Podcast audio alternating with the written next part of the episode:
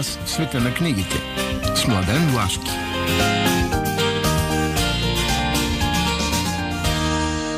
Здравейте! Добро утро, скъпи слушатели на предаването Преги. Ето, започваме така, както ви обещаваме всеки път в събота за следващата събота. И днес ще минем традиционно през рубриките и във втора част на предаването ще стане дума за една голяма фигура на българската литература. Е, интересно ще е. А, а ние как? Ами, почваме така, както винаги, с разбуждани, защото будни хора трябват нам. Клишето и клише е вярно. Буденето става с музика, защото в света на книгите и на литературата трябва човек да е с ведър поглед. Музика. Мария Дамова. Как? Ето така. Почваме.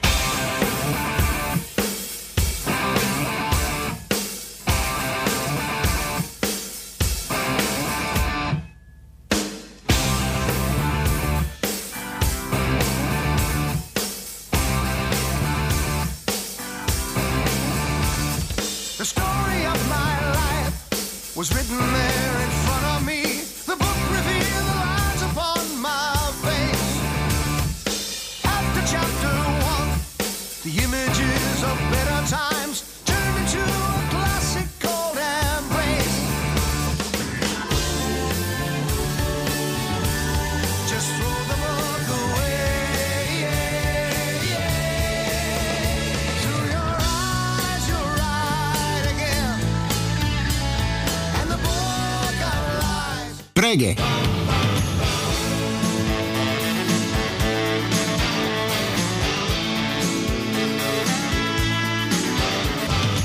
Напълно непознат. Вече сме в рубриката за новите книги и много интересно няколко преиздания, ма вече почти забравени, голяма, хубава бъл... а, класика преводаческа. На първо място, нека кажа, че издателство Black Flamingo издаде в един много хубав том цикъла Анатол на Артур Шницлер. Артур Шницлер е онзи автор на венската модерност, от който основно са се учили българските драматурзи от началото на 20 век, специално по посока на а, човешка психология, на начини на пестеливото изобразяване, на истинска модерна драма, а цикълът Анатол е, е емблематичен за а, творчеството на Шницлер. А, преди 12-13 години е излизал на български язик, а, така че прекрасно, прекрасно а, е новата му поява. И така Артур Шницел, Анатол по 3, на много прилична цена, а, около 200 страници, изданието е на Black Flamingo. А, второто при издание, то пък а, книгата не е присъзна на българския пазар, мисля, че от към 20-30 години и това е големият, изключителен роман, роман на Алфред Дюблин Берлин Александър Плац. Това е един от романите, които а, така, с своите монтажни техники, със своите изключително модерно повествование, определя развитието на романа в 20 век – а, дълбоко в романа има вплетена една митологична схема. Това са трите опита на Франц Биберков да започне своя живот от начало и така. Като оставям на страна всичко останало и до ден днешен, когато ходи в Берлин, това е романа, който ме води из него. Из, изключително а, дълбок като като обяснение за света, пък същото време разказва и много конкретен, конкретен свят. И така, Алфред Дюблин, Берлин, Александър Плац, 598 страници. А, това е стария превод на Вили Блюкнер. Този път изданието е в издателска къща Лист и цената му е изключително, изключително прилична. Третата книга е началото на една много хубава поредица на колибри, в която ще бъдат отново преиздавани отделни произведения на Стайнбек. Джон Стайнбек, невероятен автор. А, така, в нашите студентски години а, той беше един от култовите автори заради особения тип отношение към света. Улица Консерна е емблематична в това отношение. А, и така, тъкмо улица Консервна. А, това е така, кратък роман от 1945 година, в който се описва едно особено общество от хора, за които та материалния свят като че напълно не съществува. А, той, той е направо измислен, колкото и да е долен, нищожен, но а, духовното е стои много високо и то с много хубаво чувство за хумор. Та улица Консерна а, сега излиза с твърди корици, 200 страници, на, да, малко по-висока цена, но този тип издание, страхотно хубаво оформление, Колибри ще продължи с поредицата на Стайнбек. И сега след тези три абсолютни класики една направо, какво да кажа, модерна класика, Дейвид Балдачи. Дейвид Балдачи с нов така, ясен трилър Мъжът от влака в 6 и 20. А, мъжът от влака в 6.20 е всъщност Травис Дивайн. Травис Дивайн е бивш, бивш рейнджер. И този бивш рейнджер всъщност е освободен по, от а, армията а, по много особен начин а, и започва да работи като брокер. Брокер на Уолл Стрит. Много му се иска така а, и той да, а, как да кажа, и той да забогате, но нещата вземат съвсем друг обрат. И така, след като и неговата а, приятелка е намерена убита в фирмата, в която работи на Уолл нещата загробяват и започва надпреварата. 448 страници е този роман. Изданието е, както винаги, на Балдачи в издателство Obsidian. Общо взето, така напрегнато, хубаво, четиво, с разследвания, с, както се каза,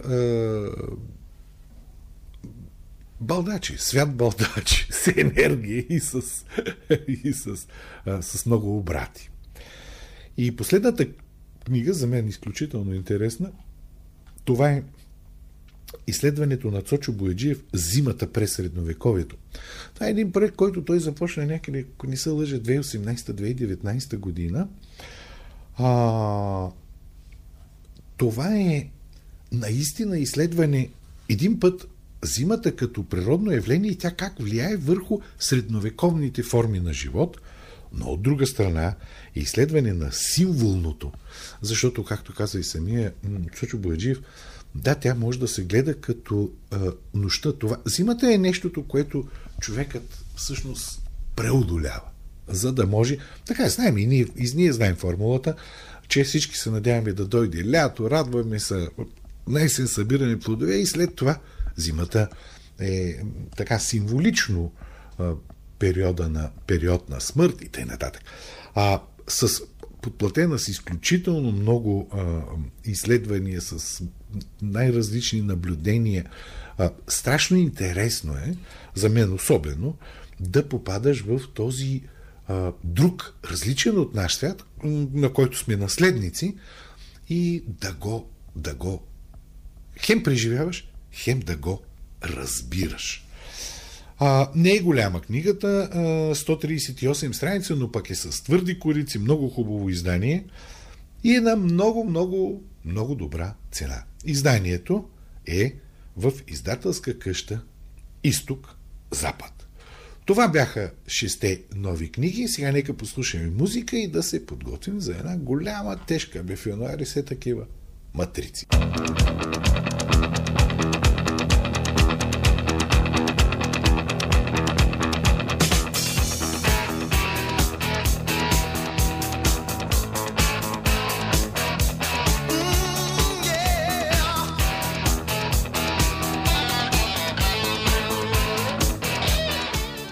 Реге.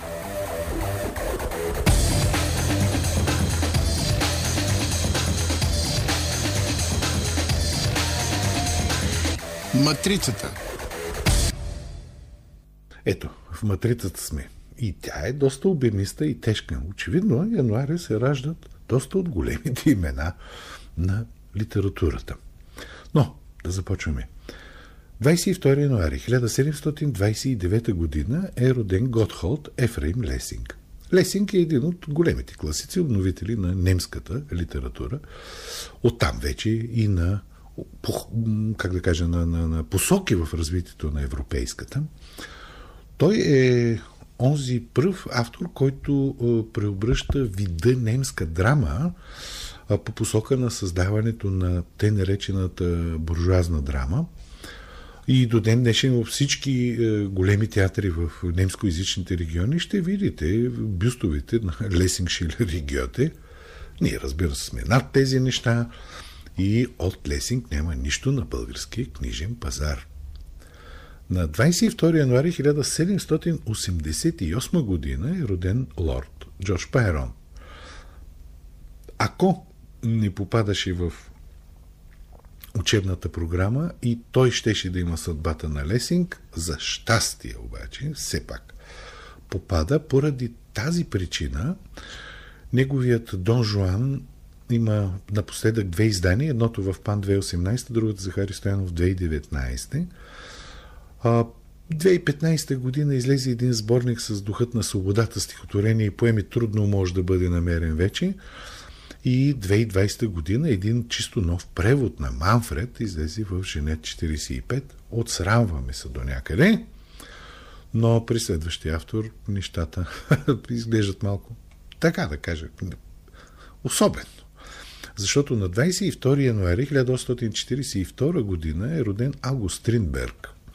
Той пък е един от създателите на модерната драматургия, която оказва влияние върху целия 20 век и до ден днешен, а в така наречената Северна вълна, нищо, нищо от драмите му, и така като по ирония, хубава ирония на съдбата, и ни приказки от него от 2012 година.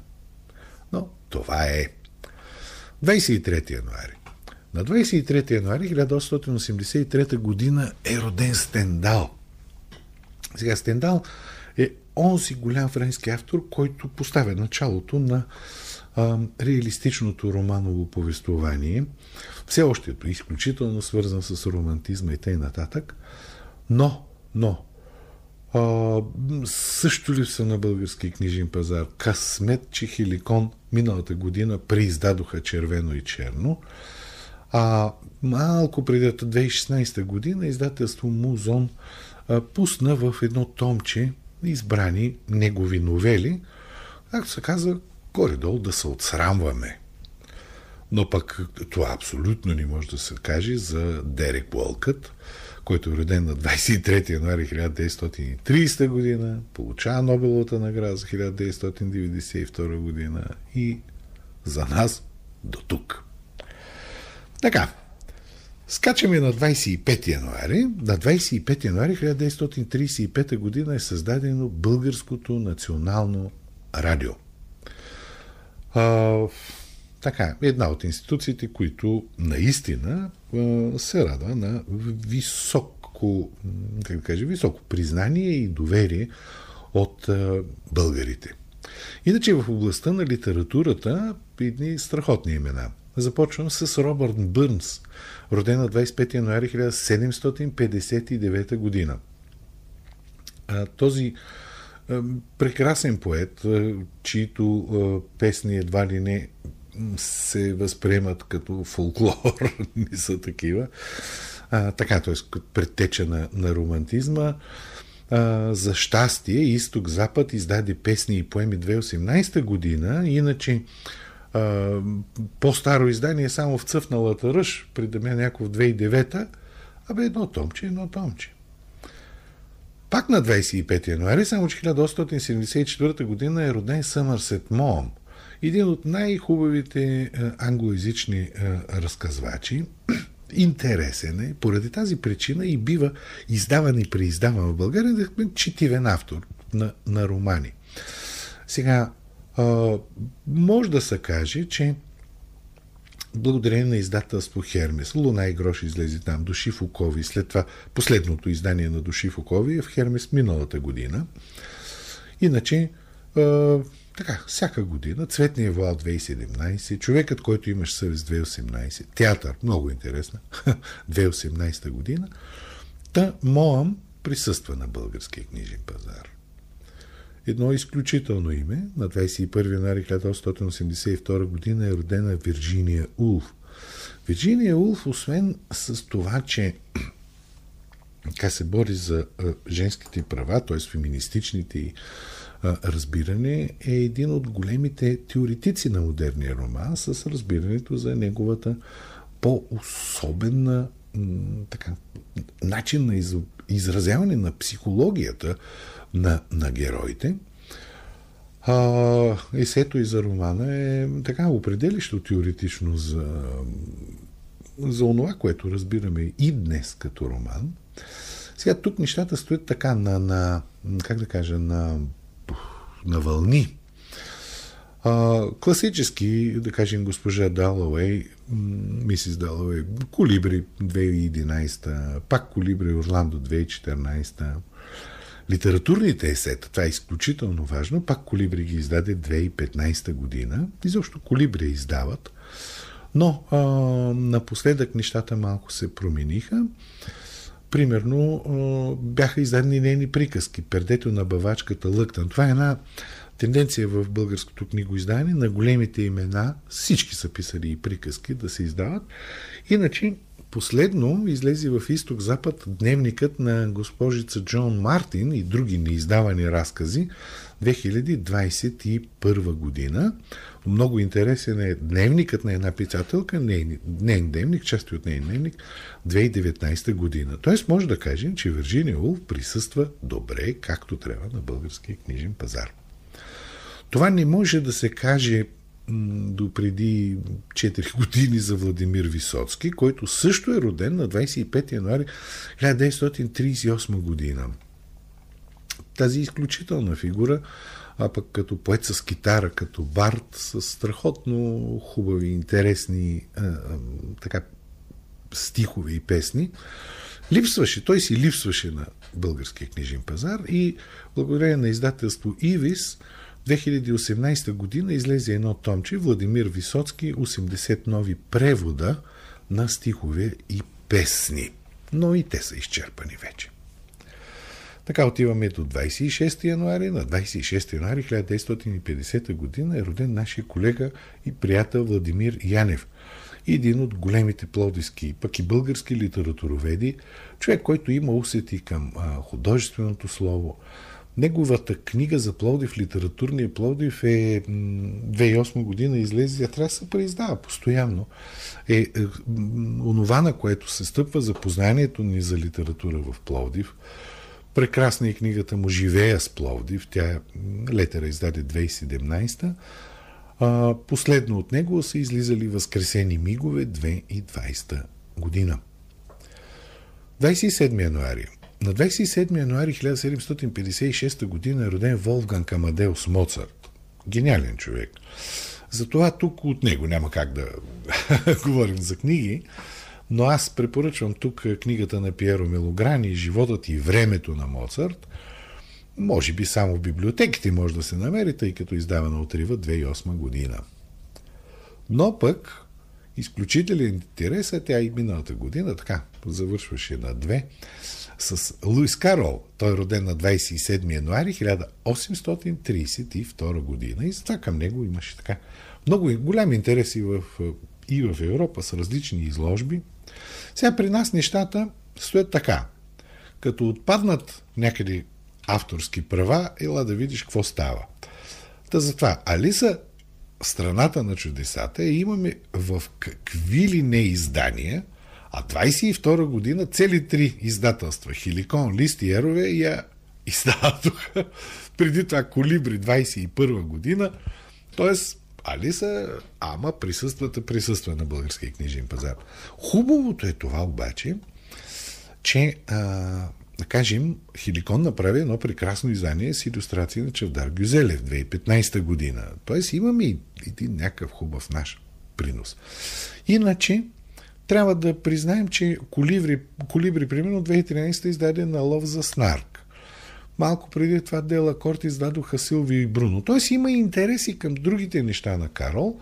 Последното доказателство за това е изданието на Пибукс във Варна, Фантасмагория, 2020 година. И последната дата за тази матрица, тя е 28 януари. На 28 януари 1930 година е роден Цветан Стоянов. Един от големите а, литературоведи, културоведи и преводачи от английски, американска английска поезия на български язик. Изключително интересен автор. А, за жалост обаче е, големите му книги, примерно тези за отчуждението, за европейската литература, не могат да бъдат намерени. Последно от него, геният и неговия наставник – беше преиздадена 2016 година от Рива и това е. И последното име днес на Исмаил Кадаре. Той е роден на 28 януари 1936 година. А, изключителен балкански, бе и световен, разбира се, разказвач, просто липсваше на български книжен пазар. Благодарение на Колибри 2019 година излезе Хроника на камък, Та, както се казва, малко от малко да се по-отсрамим. Ами това е матрицата за следващата седмица. Виждате, че те се раждат, пишат, света ги признава, ние нещо дупки, дупки, дупки в нашата матрица. Но, нека послушаме малко музика.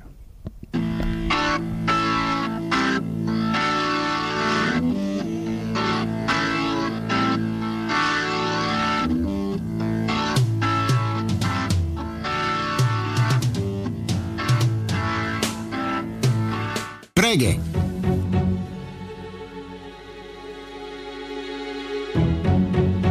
Избира Преге.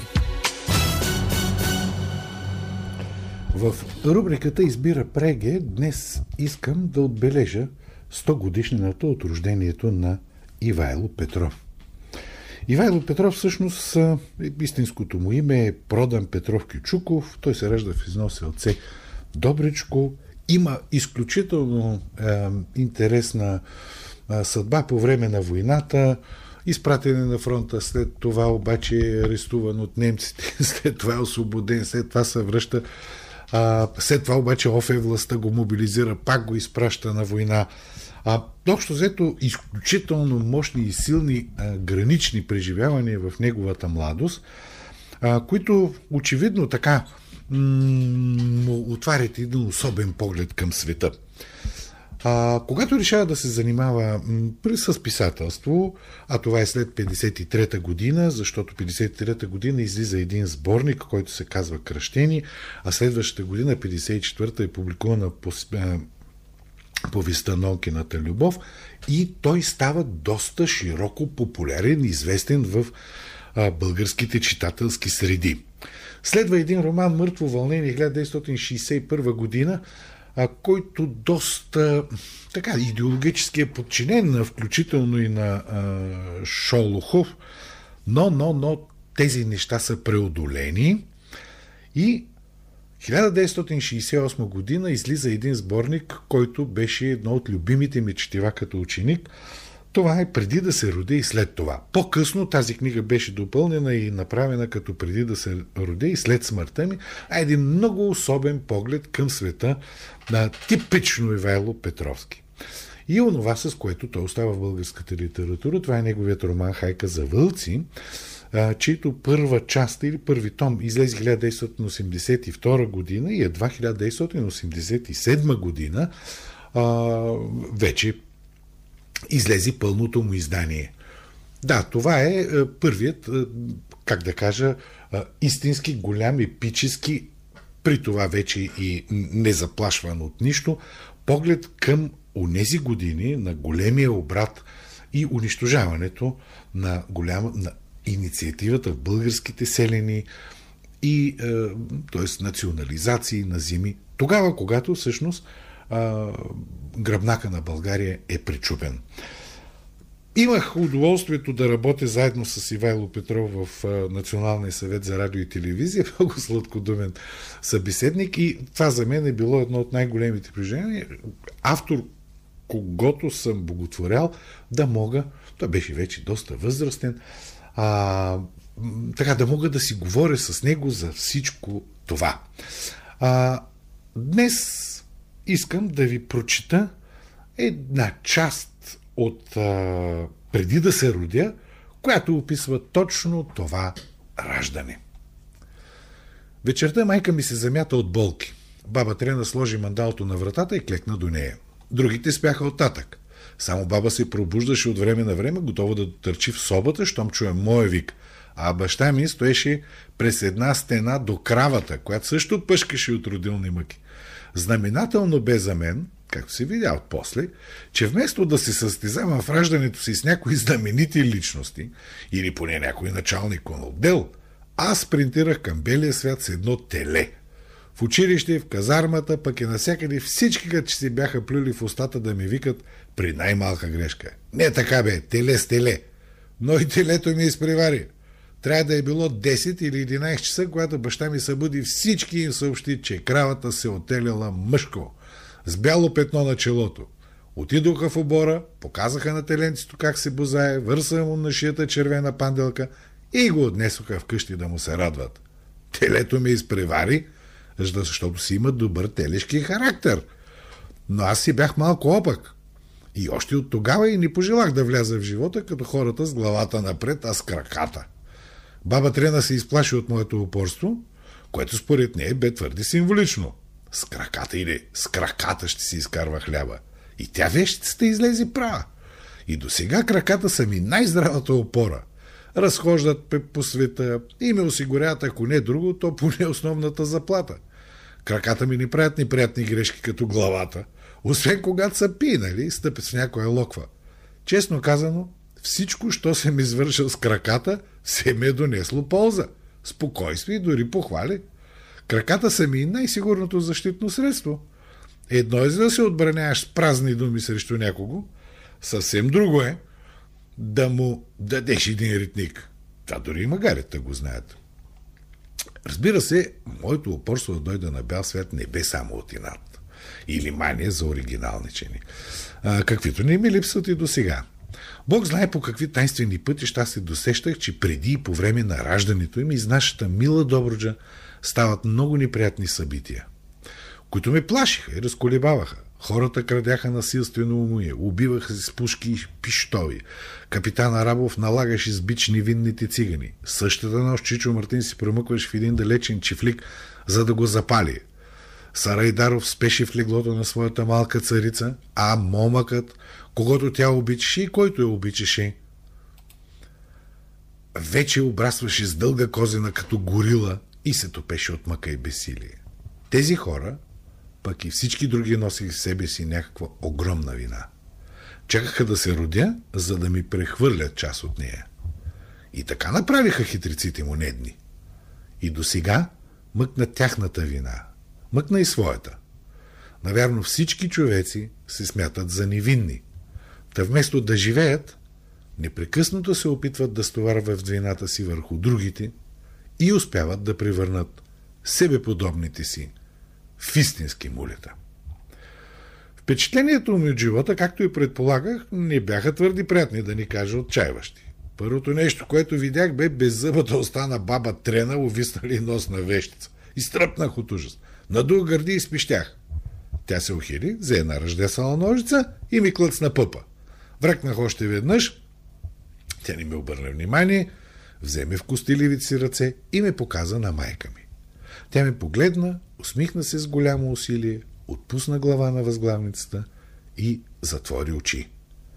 Не бе трудно да се досете, че тя се засрами, а може би и се оплаши от рожбата си. А през деня дойдох още много жени и деца да ме видят. Разглеждаха ме. Разглеждах ги и аз. И те единодушно твърдяха, че съм най-красивото им на дете, което се е раждало в село до сега. И ме признаха за звезда от вселенска величина. Е, моят триумф трябва всичко един ден. Но и това не е малко. А...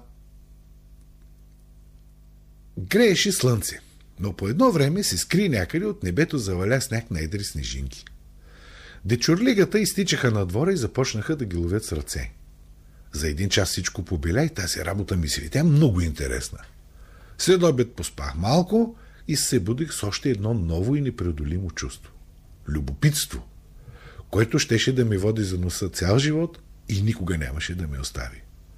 Щях да изпитам много разочарования, ограничения измами. Щях да си мисля много често, че животът е пълна безмислица, наложена ми по чужда воля, но любопитството ще да се окаже по-трайно, по-гъвкаво и по-хитро от всички други чувства и да ме води напред. То още от първия ден ме овладя напълно.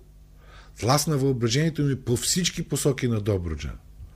И аз вече исках да знае какво става днес и какво ще стане в бъдеще с тази земя и с нейните хора. Едва, когато успея да разкажа всички тези истории, ще мога, струва ми се, да заявя съвсем определено, че животът това е едно безкрайно човешко любопитство. Но не, не бива да избързам с предварителните заключения. Кой знае, може би ще се окаже, че животът съвсем не е любопитство, а безмислена игра на природата, дяволски кръв, който се въртим, арена на живи роботи или бог знае още какво.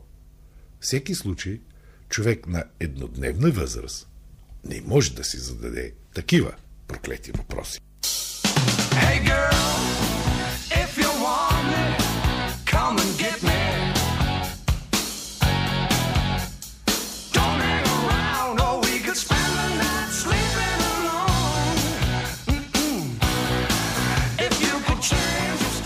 Reggae.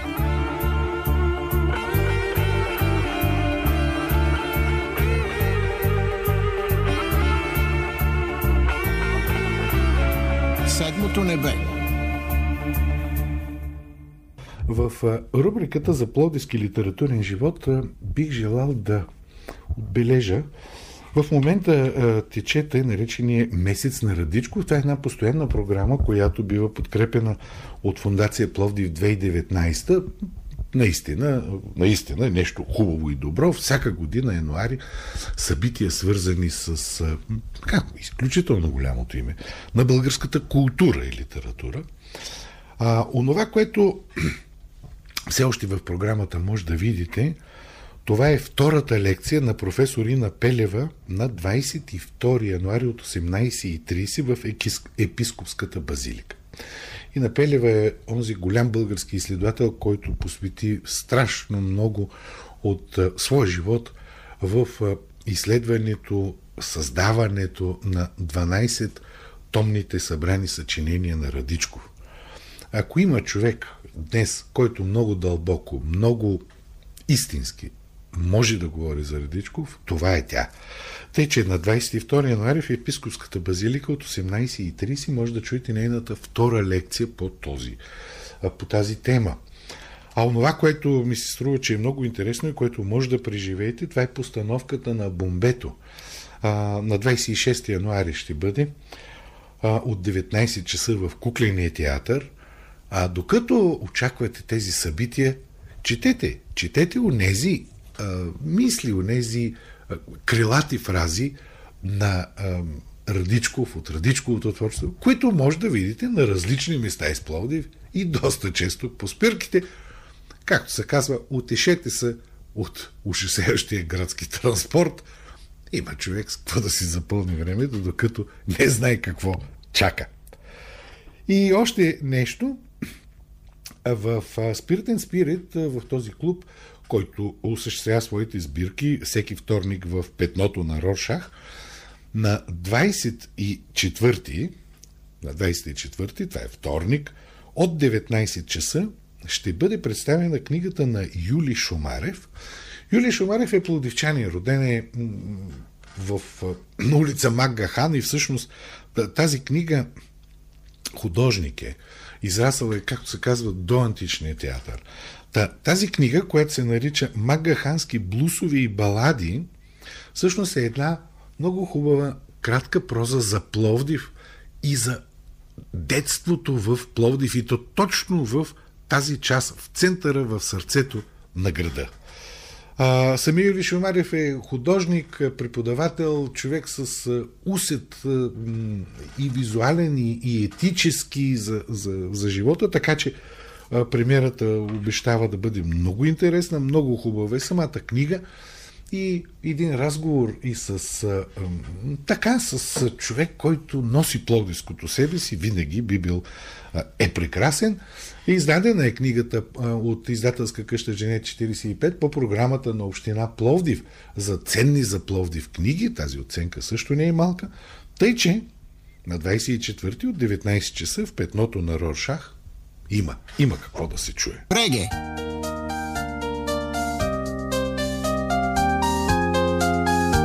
Синьото цвете. С съдействието на издателска къща Хермес. Споделете радостта от четенето.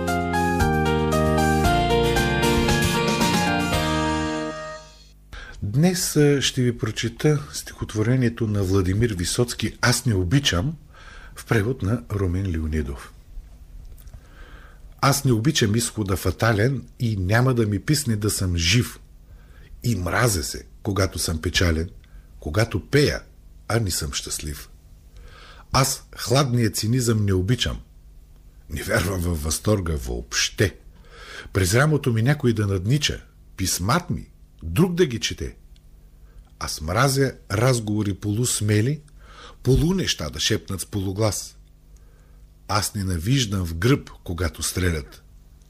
Когато в упор стрелят, мразя аз.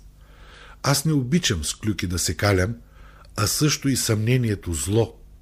Аз не обичам змийски да ме галят, с желязо да ми стържат по стъкло. Аз мразя ситите душички свити. Аз предпочитам истинския риск. Да бъдеш честен вече е събитие. И чест е днес да бъдеш ти сплетник. Аз мразя щупени крила да виждам. Изпитвам жал, но само към Христа. Насилието, както ненавиждам, така и ненавиждам слабостта. И мразя се, когато се страхувам, когато бият някой без вина, когато в душата ми нахлуват и в нея храчат своята злина. Аз мразя и манежи, и арени, там сменят милиона за петак. Дори сред, след най-големите промени, аз няма да ги заобичам пак. Преге!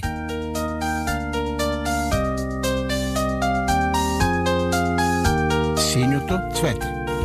С съдействието на издателска къща Хермес. Споделете радостта от четенето.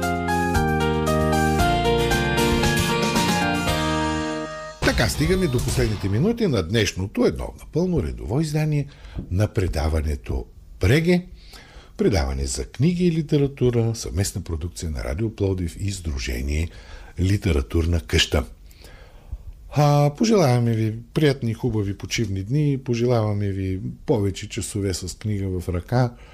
Тя ви отвежда в един, едни по-хубави светове. Пък и в световете на познанието, което е изключително важно. Днес някъде го слагаме много назад. И Мария Дамова и аз, Младен Влашки, ви желаем хубави, приятни дни, като ви обещаваме, че следващата събота отново ще бъдем с вас в ефира на Радио Пловдив.